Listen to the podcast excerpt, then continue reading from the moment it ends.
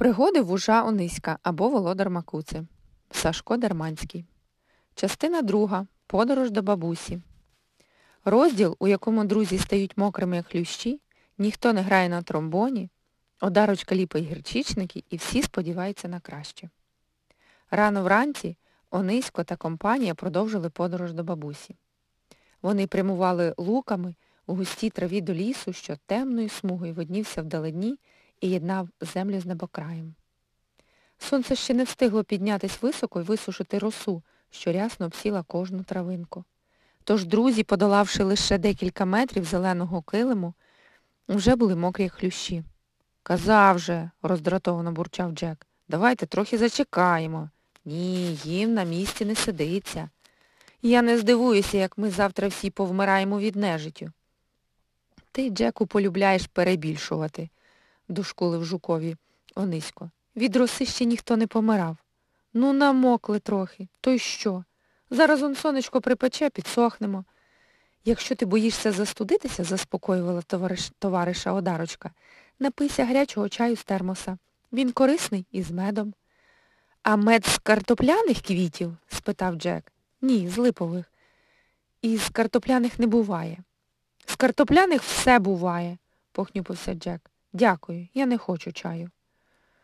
Ну, ну, раптом почули друзі поперед себе. Що за дивні звуки? насторожився Кузя. Невже хтось грає на тромбоні? На тромбоні ніхто не грав. Корови не вміють грати на тромбоном. Які корови? Та ніякі не вміють. Зокрема, і такі, як та, що несподівано постала перед подорожніми. Звичайна корова велика, з рогами, з хвостом і... Та ви ж знаєте, які бувають корови. Ні на тромбоні, ні на будь-чому іншому корова не грала, вона плакала. Так-так, ридала отакенними сльозами, раз по раз схлипуючи так жалібно, що низько з друзями просто не могли пройти мимо. Ми хочемо чимось допомогти, делікатно запитала корови Одарочка. Корова подивилася на дрібноту своїми величезними, заплаканими і до зойку печальними очима й сказала мені м вже ніхто не може допомогти. м Ти все-таки спробуй розповісти нам про свою біду на полігонисько. Не плач, серденько, додала Евридіка. Розкажи нам, що сталося. Корова трохи заспокоїлася і почала розповідь. А поза як вона час від часу, точніше, після кожного слова схлипувала, то оповідь була довгою. Щоб не псувати марно паперу і не розчулювати жалісливих читачів, ми передаємо почуту історію без усіх отих схлипувань і зітхань. Мене звуть Черешнею, почала корова. Хоча це вже не має жодного значення. Чому? Бо завтра мене відвезуть до зоопарку. А там не питають, як звати. Повісять на загорожу табличку з написом Корова звичайна, рогата. І усе. А я цього року, знаєте, хотіла завести телятко. Таке брекливе, мале. Про бичечка мріяла. Я й теличок люблю, але бичечок, знаєте, бичечок є бичечок. Але ж не судилося. Назавтра господар мій уже й машину персонально замовив за маршрутом хлів зоопарк, без зупинок. Добрий у мене хазяїн, але ж, знаєте, кому потрібна така корова? Каже, і люблю я тебе, черешенько. Та що ж тебе марно годувати, коли ти молоко перестала давати? Ех. То дайте йому того молока, не витримав Джек. Справді погодилась Одарочка. І буде в тебе бичечок. Я б із радістю, та не можу, зітхнула корова. Я вим'я застудила, а хазяїн, знаєте, не здогадується і не лікує мене. А, а я вам що казав? скрикнув Джек. Оце вам холодна роса. Оце вам ніхто не помирав. Це ж і в нас, може, молока не проте, зрозумівши, що бовкнув дурницю, жук замовк. Друзі, в нас же аптечка повна всіляких ліків, сказав Онисько, незважаючи на Джека. Правильно, озвався Кузя. Ми маємо спробувати допомогти бідолашній корові. Ми зараз, ми все зробимо, наперебій загомоніли Одарочка з Евридікою. По-моєму, це підійде. Одарочка витягла із медичної скриньки гірчичників. Корова лягла на землю щоб мишці з жабкою було зручніше її лікувати. Евридіка мочила жовтаві папірці в гарячому чаї з липовим медом, а одарочка густо наліплювала їх на вим'я та дікі черешні. Невдовзі застуджене вим'я нагадувало валізу, обклеєну наліпками з готелів. Під час процедури друзі розповіли новій знайомій, чому і як вони подорожують. Знаєте, я покажу вам коротку дорогу до лісу, пообіцяла черешня. Завтра. Якщо, якщо ми, звичайно, зустрінемось. Корова знову спохмурніла. Не переймайся, намагався розрадити її Кузя. Зустрінемось. Друзі вирішили отаборитися і дочекатися завтрашнього ранку, щоб дізнатися про долю черешні. Наближався вечір. Корова мала повертатися з пасовиська додому. Настав час прощатися з друзями. Ну, бувай, сказав Джек. Старайся там, не шкодуй того клятого молока. Мені вже краще, з надією мовила корова. Може, все буде гаразд? неодмінно підбадьорила її одарочка. Що ж, до завтра, попрощалася черешня, обула всіх своїми великими печальними очима і пішла до села. Наступного ранку черешня не прийшла на луки. Друзі так її виглядали, так чекали. Онисько навіть у бінокль дивився. Марно, корови не було. Сонце вже досягнуло зеніту, а вона все не йшла. Не допомогли, не допомогли, мабуть, наші гірчичники, скрушно мовила одарочка. Що ми ще могли зробити? Не впадаймо у відчай, намагався бути спокійним Онисько. Може, вона ще прийде. Може, щось її затримало. Якби ж то, протягнула Евридіка. Якщо вона не прийде, я цього не переживу. Слухайте, а ходімо до села і все з'ясуємо, додав ідею Кузя. Правда, підтримав його Джек. Немає гіршого, ніж сидіти на місці і чекати. Без вагань компанія вирішила трохи змінити свій маршрут і завернула в бік села. Дорогою друзі навіть не розмовляли. Кожен лишався наодинці зі своїми думками. Невеселі помисли змінювалися найсвітлішими сподіваннями і навпаки. Над гарними сподіванками враз чорною хмарою нависли моторошні видива. Усі так занурились в свої думки, що ледь не врізалися в ноги коневі, який пасся собі на прилуці. Дивіться, сказав Кузя, кінь. Ого, який величезний, трохи злякалася Вридіка. Кінь, як кінь, трохи зверхньо кинув Джек. Мої американські родичі на Родео ще й не на таких жеребцях бігають. На чому? перепитав Онисько. Кажу ж, на Родео, це коли ковбої сідають верхи на необ'їжджених жеребців, а ті намагаються їх скинути з себе. А навіщо це? спитала Евридіка. Щоб довести, що ти справжній ковбой, випнув груди Джек. В Америці є навіть така приказка. Ковбойському роду нема переводу. Ну, коли ти такий ковбой, то йди поговори з тим конем. Може, він чув щось про черешню, сказав Кузя. Та знітився колорадський жук, але, побачивши, що друзі ось-ось засумніваються в його шляхетному ковбойському походженні, швидко додав Запросто, коні це моя стихія. Жук набрався хоробрості і загукав Гоу, шановний мустангу, ти не знаєш часом корову, черешню. Кінь довго вдивлявся в траву попід ноги, доки нарешті побачив чуд... чудернацькому... чудернацьку компанію. Перед ним був вуж, мишка, жабка, жук і, здається, ще хтось такий малий, що жеребець не був впевнений, чи то справді той хтось там є, а чи то просто якась травинка. Якщо то травинка, міркував кінь, Треба не забутися її потім з'їсти. Вона така товстенька, мабуть, соковита. Ви щось питали про черешню? уголос поцікавився кінь. Вочевидь, йому сподобалось таке шанобливе звертання. Еге, ти її знаєш? А як же ми з нею з одного двору? В одному хліві живемо, майже родичі, відповів кінь. Мене, до речі, гнідим звуть. Дуже приємно познайомитись чемно сказала Одарочка. Я Одарочка, а це ось Івридіка, Онисько, Джек і Кузя. Значить, то таки не травинка, розчаровано проказав жеребець. Головне про це пам'ятати. Що ти кажеш? не розчула жабка. Та то я про своє, про кінське. Ніяково відповів гнідий. То що ви хотіли дізнатись про черешню? З нею все гаразд? спитав Онисько. Чому вона не прийшла сьогодні на пасовисько? О, це ціла історія, відповів кінь. А мені уже час додому. То, може, хоч дозволиш мені трохи проїхатись у тебе на спині? спитав осмілілий Джек. Нам, ковбоям, просто необхідно час від часу приборкувати одного-двох норовистих жеребців. Я не дуже норовистий, та й приборкувати мене не треба, посміхнувся гнідий. А от проїхатися чого ж, можна. Залазьте всі, завезу вас до черешні, коли вона вам так дуже потрібна, а дорогою розповім вам усю вчорашню історію. Друзі з радістю пристали на пропозицію. А вже ж вони ніколи в світі не катались верхи. Навіть ковбойський нащадок Джек сідав на коня вперше. Зручно вмостившись, на широкій спині гнідого усі з нетерпінням чекали розповіді. Сталося ось що, почав кінь повагом, прямуючи додому.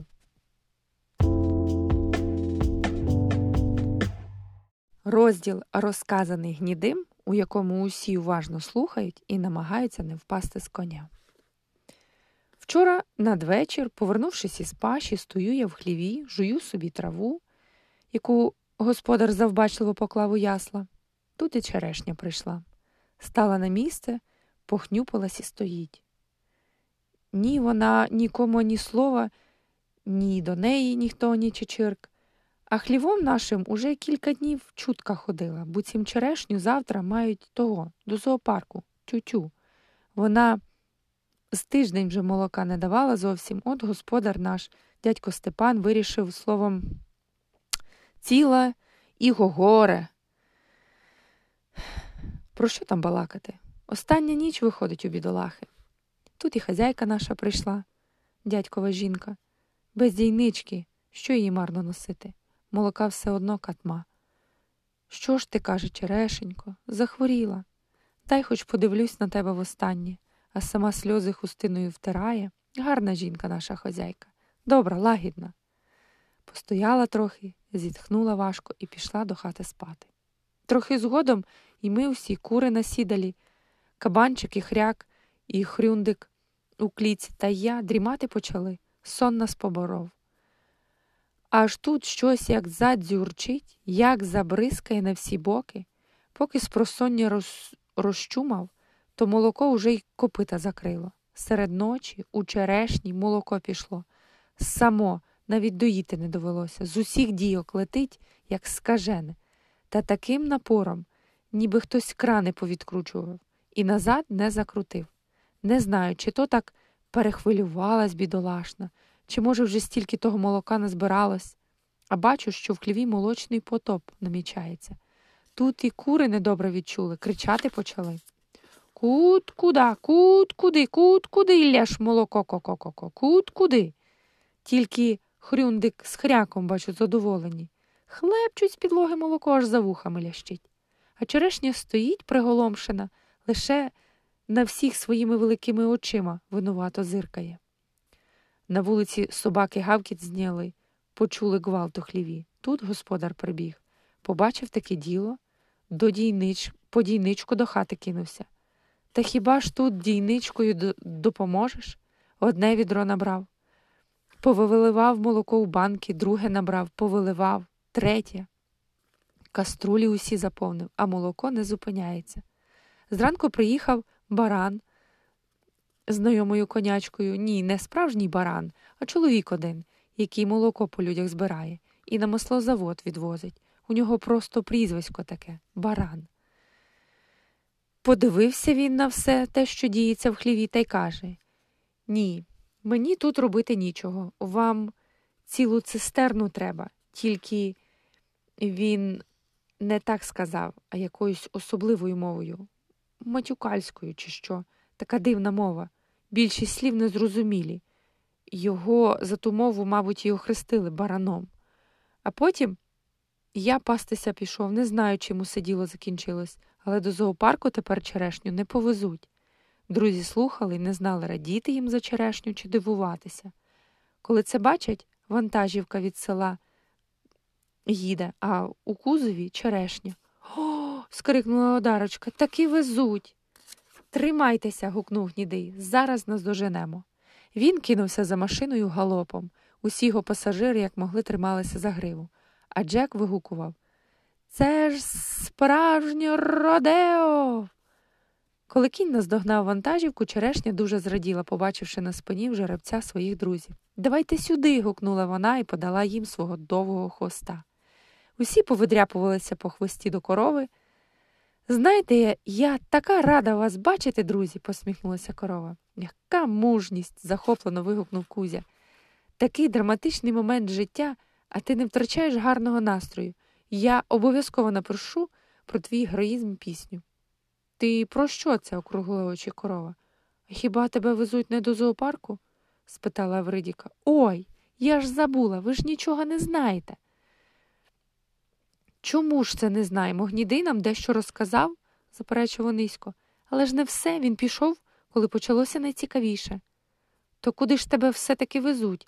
не терпілося дізнатися одарочці. У місто, гордо повідомила черешня. Але знаєте, не туди, куди раніше хотіли, а у виставковий центр, аж у столицю. А в тому центрі це, як його, не тютю? насторожно спитав Кузя. Там ого, го поважно відповіла корова. Там людям показують усілякі досягнення і чудосії. То розкажи нам, попросився Онисько, що з тобою трапилося, які чудосії? Чого ти такого досягла? Гаразд. Сподівайся, що встигну закінчити розповідь, поки виїдемо на дорогу. Навіщо поспішати? знизав плечима Джек. Бо на дорогу вантажівка вийде під самим лісом. Вам же до лісу потрібно? І справді погодився жук. Ну, то розказуй швидше. Отже, завдяки вам, друзі, пішло в мене молоко. Не просто пішло, знаєте, а можна сказати, поперло. Коли в молоковозі цистерна була майже повна, господар знову подзвонив на маслозавод і викликав ще один молоковоз. Директор заводу другу машину надіслав і в академію наук зателефонував. Незвичайна корова, мовляв, приїдьте, подивіться. Я, знаєте, відчуваю, що вже молока менше в мені, проте зупинити його не можу. Прибув молоковоз, примчав професор з академії наук, розумний страх в окулярах, а за ним, знаєте, журналістів із телебачення. Приїхали з камерами, повен двір. Професор походив кругом мене, в очі мені, знаєте, ліхтариком посвітив, у рота зазирнув, вим'я помацав, потім щось задоволено занотував у товстий блокнот і почав допомагати молоко до цистерни носити. Телевізійники знімали мене з усіх боків. Деякі в дядька Степана інтерв'ю брали, про мій раціон розпитували. Дехто ж мені під струмені молока підставляв і куштував його, хвалили, знаєте. Потім професор сказав, що у мене якийсь, знаєте, там синдром, рідкісне явище, коли молоко не згортається. Тому він зробив мені спеціальний укол. Через деякий час ліки, знаєте, почали діяти. З дійок спочатку полилася сметана, потім полізлими, полізло хвилястими стружками масло, а згодом воно й зовсім наплавлений сирок дружба перетворилося і дійкою, дійки тією дружбою закупорило. Молоко нарешті зупинилося. Хряк і хрюндик на це такими, знаєте, зажурними очима дивилися, мабуть, шкодували, що не можуть нових ласощів скуштувати. Нема вже куди. Усі, знаєте, зітхнули полегшено, а дядько Степан навіть спітніле чоло рукавом утер. Це вам не жарт, знаєте, цілу ніч молоко носити, тільки наші кабанчики, видно, були невдоволені тим, як розгорнулися події. Вони ж думали, що тепер щодня молоко з підлоги хлептатимуть. Але навіть хрокнути на знак протесту не могли, так переїли. Усі хотіли уже розходитися у справах, аж тут один кореспондент сказав Я випив зараз молока, і в мене нежить пройшов. Я його тиждень нічим вилікувати не міг, відколи застудився минулих вихідних на риболовлі, а тут як рукою зняло.